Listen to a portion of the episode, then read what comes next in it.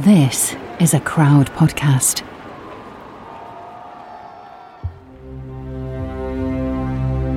The CNN was on, and it says, We must interrupt this program to let you know that Kuwait has just been invaded by Iraq.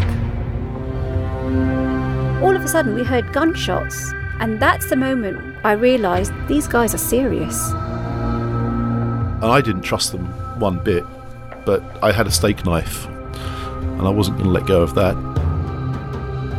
If the Iraqis don't get you, I will. I will find you. You're listening to The Secret History of Flight 149. The true story of how and why an ordinary passenger plane was flown into a war zone, right into the hands of Saddam Hussein. My name is Stephen Davis. I'm an investigative journalist who's been covering the story for over 30 years. In episode 1, we heard how Flight 149 got stranded at Kuwait Airport as the Iraqi army invaded. The passengers were caught in the crossfire, with no chance of flying out. The airport was now surrounded. Most people on Flight 149 thought they were just passing through Kuwait. But for some, it was their final destination. These passengers had made it out of the airport and into their hotels just before the Iraqi army rolled in. As I was checking in and signing in, we, I heard a lot of automatic weapon fire. And I turned and looked outside, it was all, you know, could see the, uh, the city in the street. And there were some tanks and other military vehicles going down the street. This is George Saloom, known to his family as B. George. He was travelling with his wife Deborah and son Preston. George had Middle Eastern heritage and was excited about starting a new job at the Bank of Kuwait. But his excitement soon turned to terror. We really didn't know what was happening at the time. We were told that we needed to go up to our room. And when we got in there, we uh, I opened up the uh, draperies, and there I saw a, a startling a sight. I saw uh, helicopters coming over the Arabian and um, Gulf. We saw jets firing missiles down to the center of the uh, of the town of Kuwait City. Uh, we saw troops with tanks and other military vehicles marching down, going through the city. It was kind of a very uh, terrifying. We did not know, my wife and I and my son did not know if there was an internal revolution happening uh, or if there was an invasion. We still had electricity at that time, and we turned on the TV. The CNN was on, and it says, We must interrupt this program to let you know that Kuwait has just been invaded by Iraq. Here's George's wife, Deborah. I mean, when you see the helicopters come in off the Gulf and they're dropping down the Republican Guard and they're chasing through the streets with machine guns and the tanks are coming through town eating up asphalt and knocking down stop signs, it's pretty frightening. We actually had uh, audio telecommunications at that point in time. The first call I made was actually was able to call uh, my wife's home and we said the good news is that we're here, and the bad news is that we're here. The second call that I made was the recruiter who was in London who recruited us. So then I talked with him. He said, Well, I don't know what to tell you at this point in time. I, am sorry that you're there. Uh, the third call I made was actually to the human resources director that I had phone number for the Bank of Kuwait in the Middle East. And he was in a panic. He said, I do not know what to tell you. I don't know if I'll ever see you again. We're in, in much trouble as you are. And then the fourth call I made was to the American Embassy. They said, uh, We're in trouble. We are under attack. Do not call us. Do not come and see us. Do not leave where you are. Pretty soon, the hotel realized that we were still in our room upstairs, and they they called us because we had been using the phone, and they called us and said, "You need to come to the basement." So we had to evacuate then to the basement, and pretty much stayed there all the rest of the day. Over the many years I've been reporting on this story, I've often tried to put myself in the hostages' shoes, imagining what it would be like to turn up in Kuwait, excited about a new adventure, only to find yourself hiding in a hotel basement, sheltering from bombs. The utter confusion of it all, the shock, the fear. I've interviewed lots of these passengers many times, and I still can't fully comprehend what this must have felt like. The hotel staff were also in shock. Their country was being invaded. They did their best to find everyone a room, praying that this would be over soon. The next morning when we woke up, the first thing I did was look out the window. All I saw was the airport airfield full of Iraqi tanks. This is Jenny Gill. We met her in episode 1. She was travelling with her brother and sister. They were meant to be on holiday in Malaysia, but instead they were surrounded by tanks in Kuwait. All the tanks were pointing guns at our direction at the hotel. There were just thousands of them. I don't think there was any space for any other vehicle. There were just tanks everywhere. And I, have never seen anything like it in my life. And then I looked way down from the window and I could see they were like little ants, just one after the other. There were just like Iraqi soldiers running round the perimeter of the hotel. And hundreds on thousands of them. And I was like, what is going on here? Bizarrely, the hotel tried to keep up some sense of normality, even serving breakfast. But nothing about this was normal. Here's Barry Manners, at the time just 24 years old. I just cr- was cracking a boiled egg at breakfast, and then I, there was a clear view from that restaurant across the apron, and there were three T seventy two, what I recognised as T seventy two tanks, tearing across the apron with the barrels sort of swivelling, coming towards us. You'll remember from the last episode that he was travelling with his partner Anthony, who he was very protective of. Anthony was HIV positive and Barry had recently quit his job to care for him. So that was the first Iraqi soldier that I saw sitting on top of one of these tanks with his double barreled machine guns pointing in generally in my direction. At which point I grabbed Anthony, we went upstairs, and I laugh about it now, I suppose, but I forced him, I told him to get in the bath and put a mattress over his head. you were hearing gunfire and, and, and explosions and all sorts of things. And uh, there was a lot of chaos downstairs. I mean, there was a. I'd seen a as we when we saw the tank, the tanks coming. There was the Kuwaiti security guard started running around with a pistol in his hand. I mean, what was he going to do? I was just concerned they were going to start blasting the hotel. After a while, it became clear that perhaps they weren't going to blast the hotel, so I just moved the bed away from the window as far towards the wall as possible so I moved the bed and just put that bed against the wall with a mattress up, and just to sort of be uh, away from with the curtains closed, away from the windows, really. We wanted to try and phone our parents, and because we couldn't get through to them that night, they said, "Oh, sorry, but we can't get. You know, we, we need to get everybody checked into the hotel first. They said, if you come down tomorrow morning, we'll try and get you to make phone calls, etc." We actually managed to get through to our cousins in Malaysia and said, "Can you please tell mum and dad we are in Kuwait, we're in a hotel, nothing's happened to us, but we're here, we're stuck here at the moment. After that, all communications were just shut down completely. And that was the first and last time during our whole ordeal that we actually had any interaction with family or relatives. When did you start to think that you might be a hostage? I guess when well, what happened was when we when we came down that day and we spoke to our cousins. Straight after that, they asked us to go and have breakfast, and they were taking turns of groups of people to go in and have breakfast. While we were having our breakfast that morning, we were still quite optimistic that oh, we're going to actually leave. Everything's going to be fine, and we're going to leave. But all of a sudden, we heard gunshots, and that's when we knew. I didn't think hostage, but I thought, oh shit, we're stuck. Where something's happened, something's gone wrong. And when we came out of the dining area and into the hotel foyer, what we saw were the Iraqis had actually come into the hotel, pulled off the pictures on the wall of the hotel where they had the King of Kuwait, threw his photograph down on the floor and started shooting at it. Now that's when the fear set in because when I walked into the foyer, I could just see glass everywhere. And that's when I knew this is out of hand now. This is wrong. This isn't normal.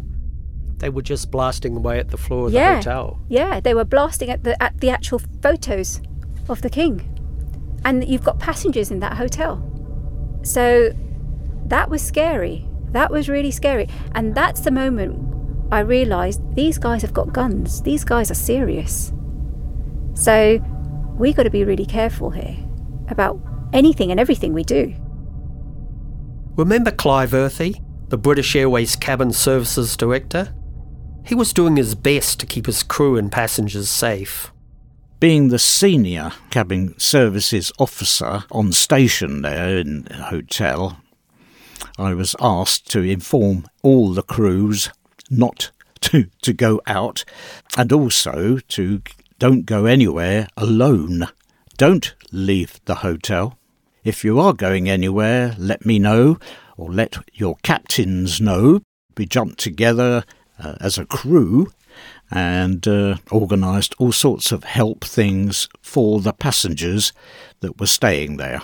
I had asked my crew to man the lobby for the passengers' questions uh, whenever a passenger came up and trying desperately to keep everybody happy and tell them what little information that we had, which wasn't a lot, not a lot at all.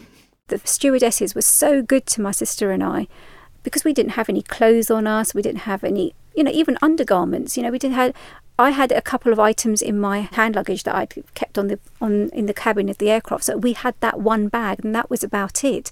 But there was nothing in it. But I remember the stewardesses giving my sister and I shirts, and they said, "Look, don't worry. Look, you guys haven't got clothes. Take these. Take, you know."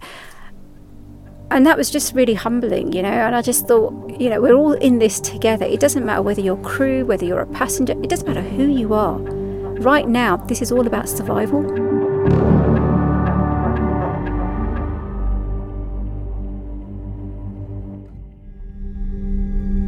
So, the Flight 149 passengers are now stuck in hotels as the city around them is being seized by the Iraqi army. The airport has been captured, the runway's been bombed, and no one knows how they're going to get out. I want to turn now to what was going on at the British Embassy. Tony Paice was first secretary at the British Embassy in Kuwait. He had another job too. Exactly what that was and what significance it has to the story will be revealed later. But I can tell you that he's risked imprisonment to give us this interview. You'll hear us mention someone called O'Toole. This is Laurie O'Toole, the British Airways manager in Kuwait. It's important to note that Laurie and Tony have differing accounts of key details of the story. We'll be delving into that more later, and we've approached Laurie for an interview. But for now, let's hear from Tony and what he was doing at the embassy as Iraqi troops took over the city. The first I knew that invasion was actually happening was about 420 when I heard the sound of what are silenced Kalashnikovs. If you make a pop with your cheek, that's the noise you hear. Then the bombs started dropping and what have you. By that time, I was shredding like mad. Was that what you were doing for most of that, that period, shredding? Yes. Um, but as soon as I realized we were completely surrounded, I did not want to be caught out as the Americans had been caught out in uh, Tehran uh, at the time of the Iranian Revolution. And of course, I was on my own in the office at that point. And you had a call then from, from O'Toole, wasn't it, telling you there was a plane there? It was from O'Toole. I'd been rung already by the Americans to see how I was getting on, and I said, Well, I'm shredding, and they said they were burning. So they were on the same mission. But O'Toole rang at I think about 5:30 and he said we've got an aeroplane caught or blocked or whatever at the uh, airport. Uh, and my response to that was one of surprise that A, I didn't think there was a plane going through at that time. Secondly, I was surprised that they were even flying. And I said, Well, sorry, Laurie, I'm cooped up here. There's nothing I can do to help you. My first priority was to make sure Her Majesty's secrets were shredded. And actually, I'd even got a little fire going in the middle of my uh, office, which was a bit of a laugh. It's concrete floor. And I'd started the uh, embassy sprinklers. So I didn't realize I was going to do that. So you were you were shredding, burning, and flooding simultaneously. Yes. Yeah. And meanwhile, of course, all hell that was let loose outside. You know, I'm standing up at the shredder, and machine gun bullets were hitting the wall just behind the shredder. Right. Did you think uh, there was a possibility they might enter the embassy? That was another phone call I got. The guards knew I was in the building, rang me up and said, Mr. Paice, Mr. Paice, the army wants to come in. At the point, I don't know which army. it could have been the Kuwaitis trying to take refuge because uh, what had happened was Iraqi special forces uh, had landed on the beach below the embassy, which was adjacent to the palace where the emir lived and hoping to catch him. They missed him, I think, by about an hour. So we were surrounded. So you're in the middle of an invasion now, and you got finished with your, your shredding and burning. What was the priority then as the day unfolded? Well, uh, once my shredding was done, I had to move to help the embassy get rid of all their secrets as well. Anything to do with personalities, people. The corollary is what happened in Afghanistan recently, whereby people's details were left for all to see. In the case of our embassy, it was shredded out completely, and if we had been entered, nothing would have been found of any sort. With, without wishing to disclose any secrets, but it's it's fair to say that you were protecting assets who, if their names had fallen into the hands of the Iraqis, they would face serious consequences. Isn't that right? It's correct, Stephen. Uh, one has a duty of care. Uh, you ask people to um, risk their necks. You do everything possible to make sure the necks don't get cut off. Shortly after the invasion, many phone lines out of Kuwait were cut. But internal calls across the city could still get through. And so George Saloom, who was still trapped at his hotel, was able to stay in touch with the American embassy. I had kept communications with them, or they had ke- uh, called me and kept me abreast of what was happening. But they have said at that point in time, you are not to come to the American embassy. We are not equipped to support you or any of the, the population uh, there that are regular American citizens. Here's George's wife, Deborah, again. I knew we were in deep trouble. You know, we, we were stuck. We didn't know which way was north, south, east, or west, other than we could see the Gulf. So we had no one else to call, nothing else to do but to rely on the help from the, the hotel. So the passengers had no choice but to stay where they were, hoping that their embassy, their government, or British Airways, someone, anyone, would get them out. After several days of lockdown in the hotels, the passengers could tell the situation outside was getting worse. By this point, the Kuwaiti army had been defeated, outnumbered and outgunned by the Iraqis. The Kuwaiti royal family had fled to Saudi Arabia. Saddam Hussein was now very much in charge. The problem was, no one knew which version of Saddam they would be dealing with.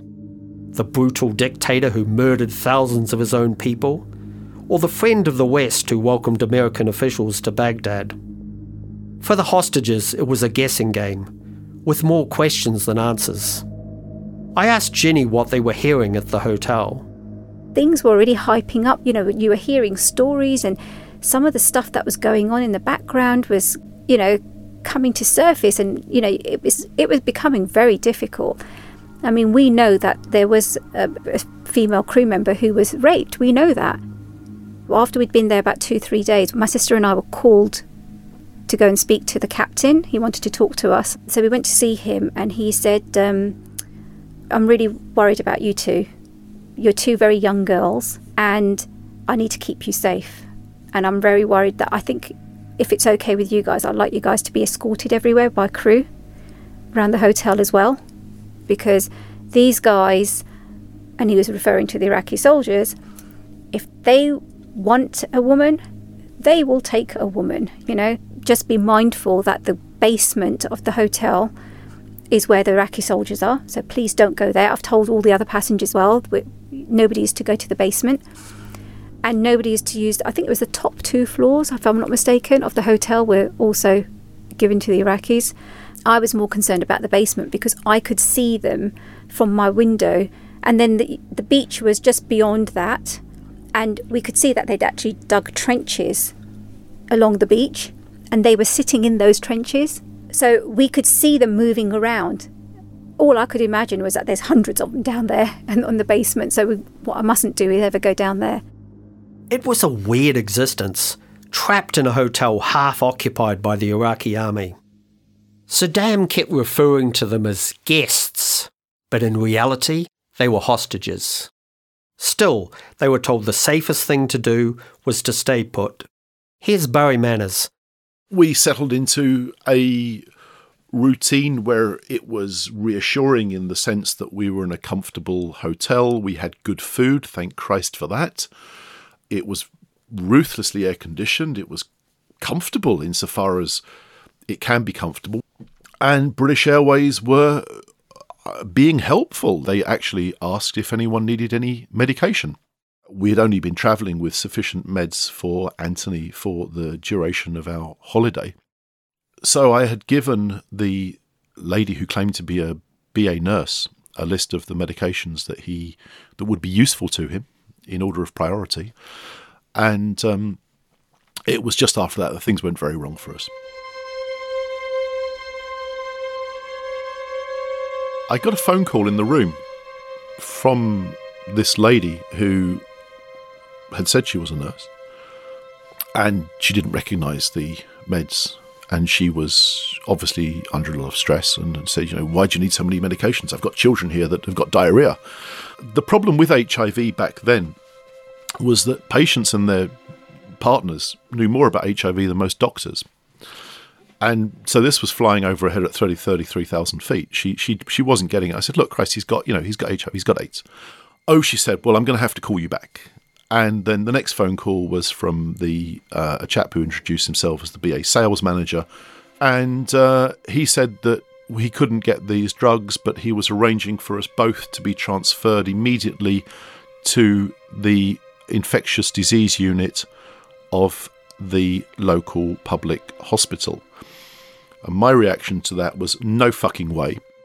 The last place you put someone with a compromised immune system is an infectious disease hospital you know, and his reply was that he was at risk of infecting other passengers and that I had shared a room with him and therefore I could be infected and that it's a notifiable disease in Kuwait. We're going to notify the authorities, you're going to go to a hospital and you've got to leave the hotel immediately.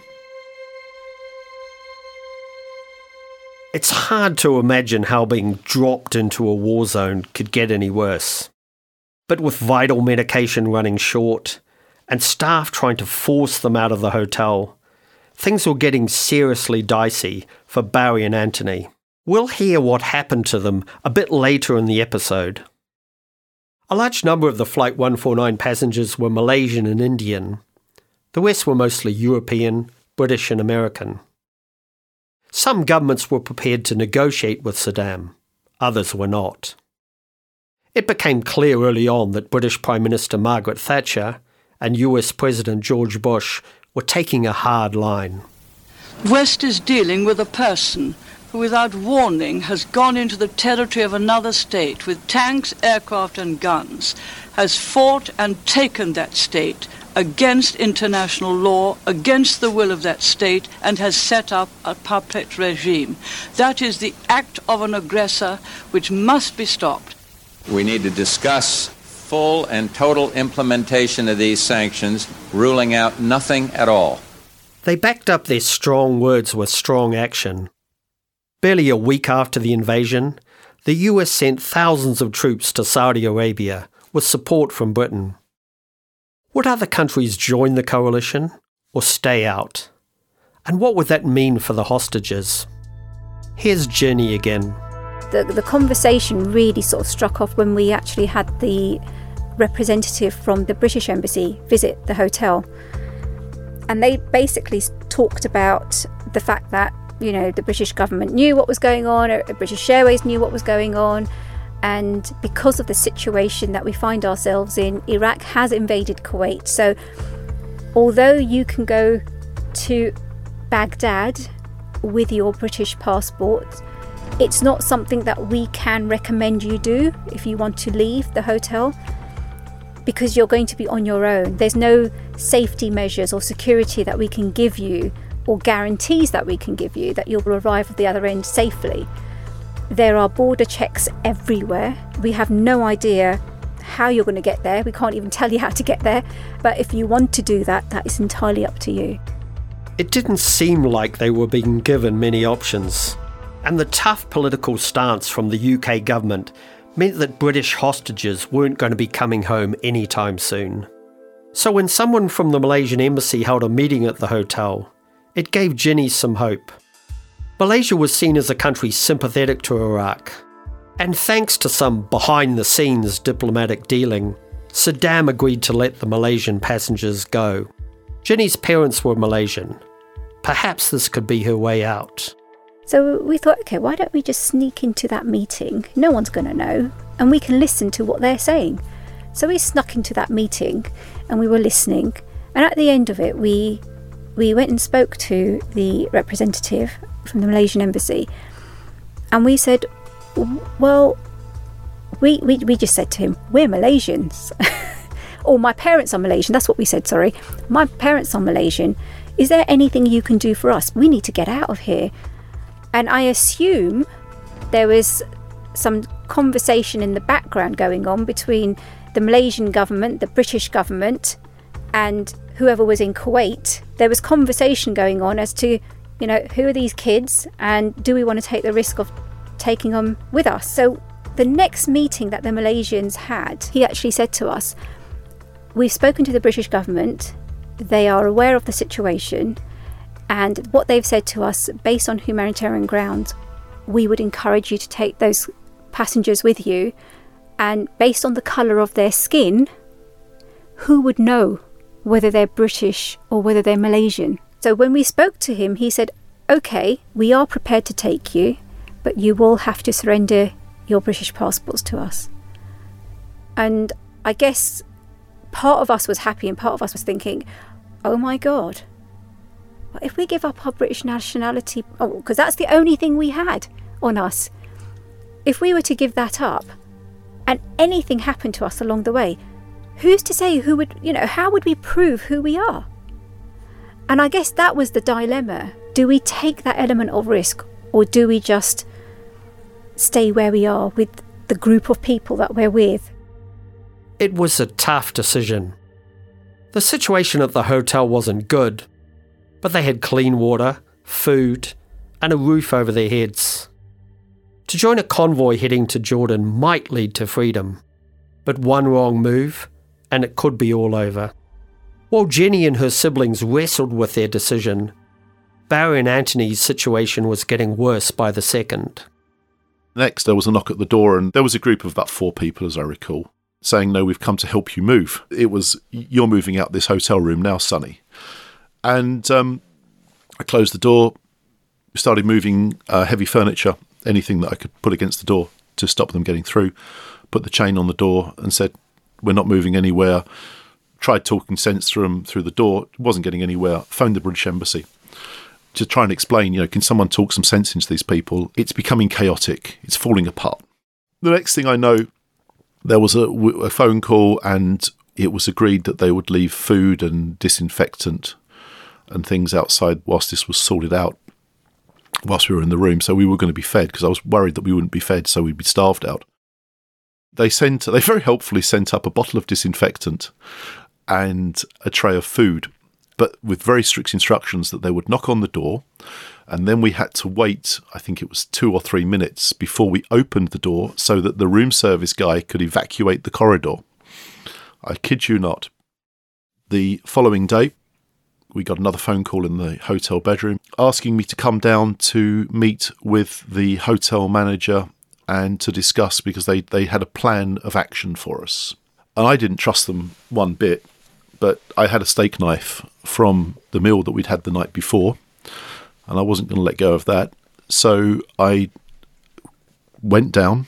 I can't remember exactly what I said, but I made it very clear that it would be very unfortunate if they tried to remove Anthony whilst I was away from the room.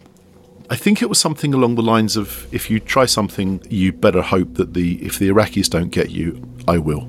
I will find you. I don't want to sound melodramatic, but you know, we're in the situation where, as far as I'm concerned, they're trying to murder my partner. And I'd have gone to war to, to stop that happening. And um, anyway, I went to this meeting. Uh, Anthony barricaded himself back in the room.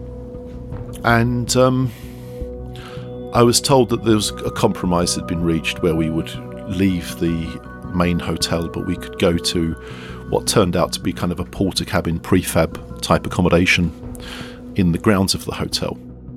Yeah, we were just told to stay inside the Portakabin, and um, that was it. And, uh, oh, and they left a five litre drum of disinfectant. As Ginny mentioned earlier, Iraqi soldiers were now stationed at the hotel. Probably within hours of moving into this Portakabin, they came wandering round and they weren't. They were the uh, the kind of conscript types, the, the sort of teenagers with ill-fitting uniforms and Kalashnikovs, and um, the only I just dealt with that the best I could because it was intimidating. Because you know they got guns for Christ's sake. You know, it, it was an anxious time because there were there, at night there were a lot of anti-aircraft fire going up in the air, a lot of, and I was worried that stray bullets might come through because we, we didn't have the protection. You know, we're in a prefab. We've got no protection if if a bullet comes through the the, uh, the wall. While Barry and Anthony were stuck in the porter cabin, Ginny and her siblings were asking for advice on whether they should stay at the hotel or risk escaping in disguise. It could be a life or death decision. We then spoke to the British Airways crew. We were talking to other passengers. We were talking to the Malaysian passengers. We didn't have, uh, you know, our parents there to guide us, and we were looking to other people to help us are we making the right decision? Should we go or should we stay? And I guess the consensus was if you have the chance to go, go. Nobody knows what's going to happen tomorrow. And actually, we have no idea when we're going to get out. My, I guess my thinking was, yeah, but you're still safe here. As in, you're all together. And, you know, you're getting food, you're getting watered. So I guess all of that was going through our minds as well. It was only that morning that we actually decided to go. They took us straight to the Malaysian embassy first, and we stayed there that night. And what they did was that's when they actually told us to surrender our British passports. I was still very fearful. The guy there said to us, Look, we are taking a big risk taking you on. But what I will say is please don't speak to each other in English because your accents are very English. so speak to each other in your mother tongue and make sure you guys are completely, uh, especially us, myself, uh, my sister, and I, you know, cover yourselves like you have been. And that's what we would recommend you carry on doing for the duration of this convoy out of Kuwait into Baghdad and then beyond into Jordan. So that's what we did. And then we left the Malaysian embassy the following day. I guess uh, we were just putting our fate in their hands, really, because we had no idea. Ginny and her brother and sister were taking a huge risk. They were disguising themselves as Malaysian with fake paperwork and no plan B. If they were discovered by Iraqi forces, they would be in grave danger. Soldiers weren't showing any mercy to those trying to escape, as 49 year old Douglas Croskery would soon discover. As a long term British resident of Kuwait, Douglas was a confident man. He knew the country well and spoke Arabic. Most importantly, he didn't have to worry about his family, who were out of the country when the invasion happened. He left the city at midnight in a convoy of six cars. They managed to avoid all the Iraqi patrols. Douglas had a Kuwaiti teenager named Fahad next to him. As the convoy neared the border, it approached a fork in the road. The leader took the right fork, thinking it led to the border post and to freedom. But instead, it led them to a dead end. Realizing their mistake, they tried to turn the car around, but it was too late. A group of Iraqi soldiers who'd been looting cars nearby spotted the fugitives as they were making their U turn. The soldiers shouted at them to stop. No one will ever know if Douglas heard the shouting. A soldier fired at the car, a long burst from his AK 47. They hit Douglas in the back of his head, killing him instantly. The other passengers screamed as his skull was splattered over the windshield. Teenager Fahad jumped out of the car shouting at the soldiers, but they pointed their guns at him, telling him he'd be next if he didn't get back in. The soldiers dragged the body out onto the road. The last time Fahad saw Douglas was in the rearview mirror, his body lying face down in the sand. Ginny, it was clear, could not afford to get caught. She boarded the bus, preparing for the long drive to Jordan. They would have to pass through multiple Iraqi checkpoints. All she could do was hope they'd made the right decision. It felt like forever. Um, more than 12 hours, I'm sure. It was so awful. The checkpoints were really scary, but we were actually sort of forewarned before a checkpoint was. We arrived at the checkpoint, so you know we'd sort of say, "Okay, right, we're coming up to a checkpoint. Everyone, just be careful. They might be boarding the coach, so don't look at them. Don't do anything." I remember that I had a seat to myself, and I had put my bag up against uh, next to me, and I was using that as a pillow, so I was sleeping.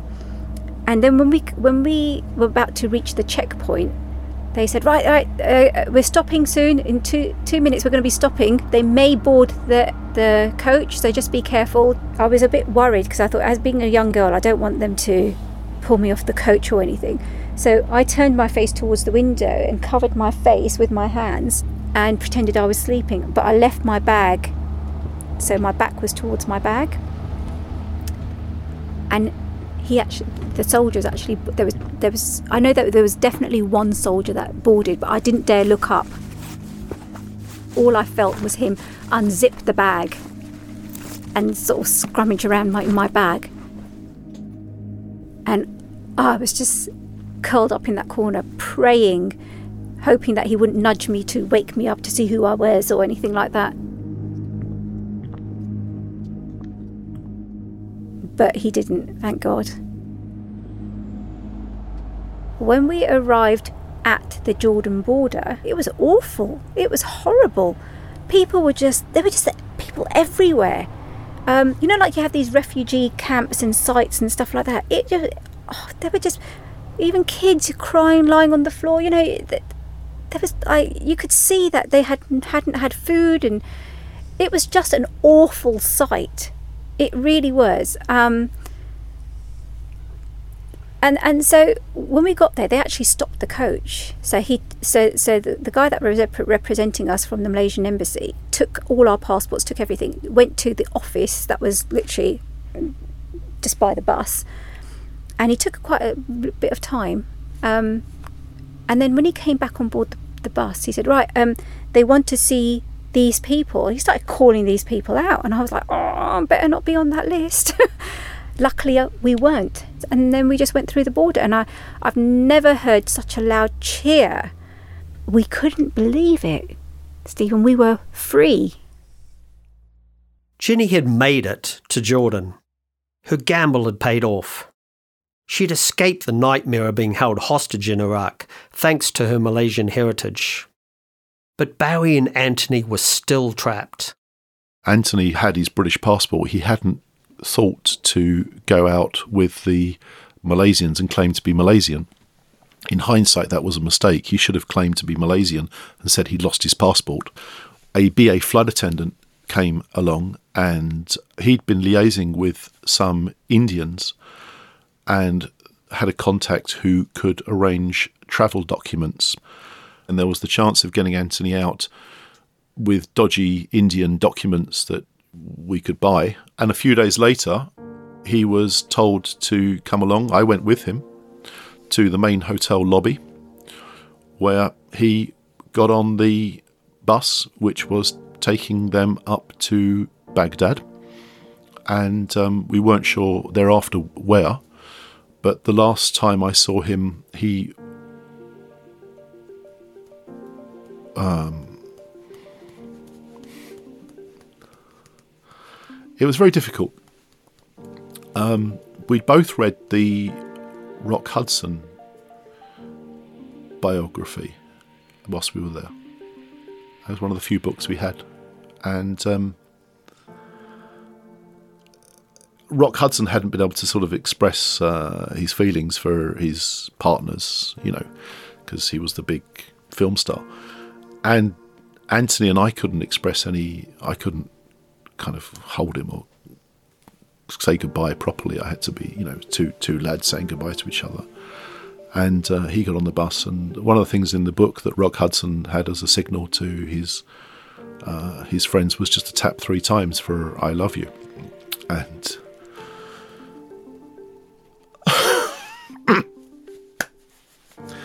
so he tapped three times on the window, and then I was left on my own in Kuwait. Can we stop a minute, please? Absolutely. Yeah.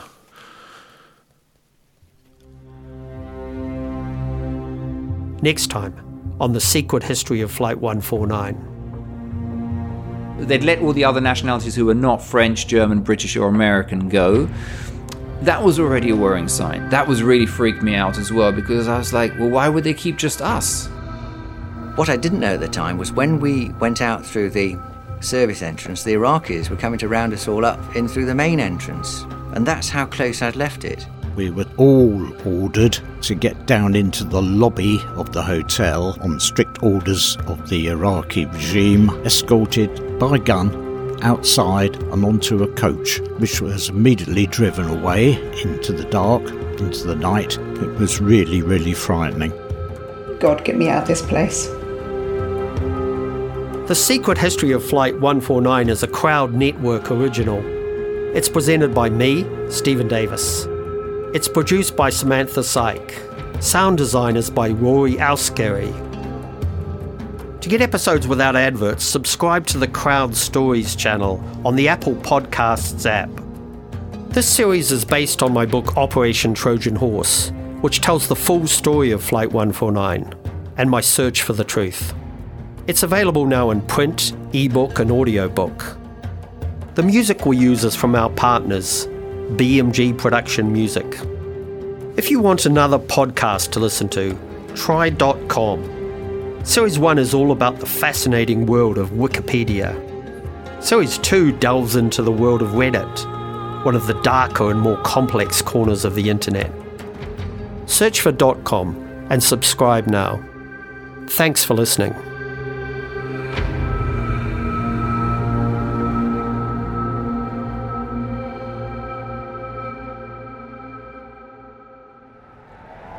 Crowd Network, a place where you belong.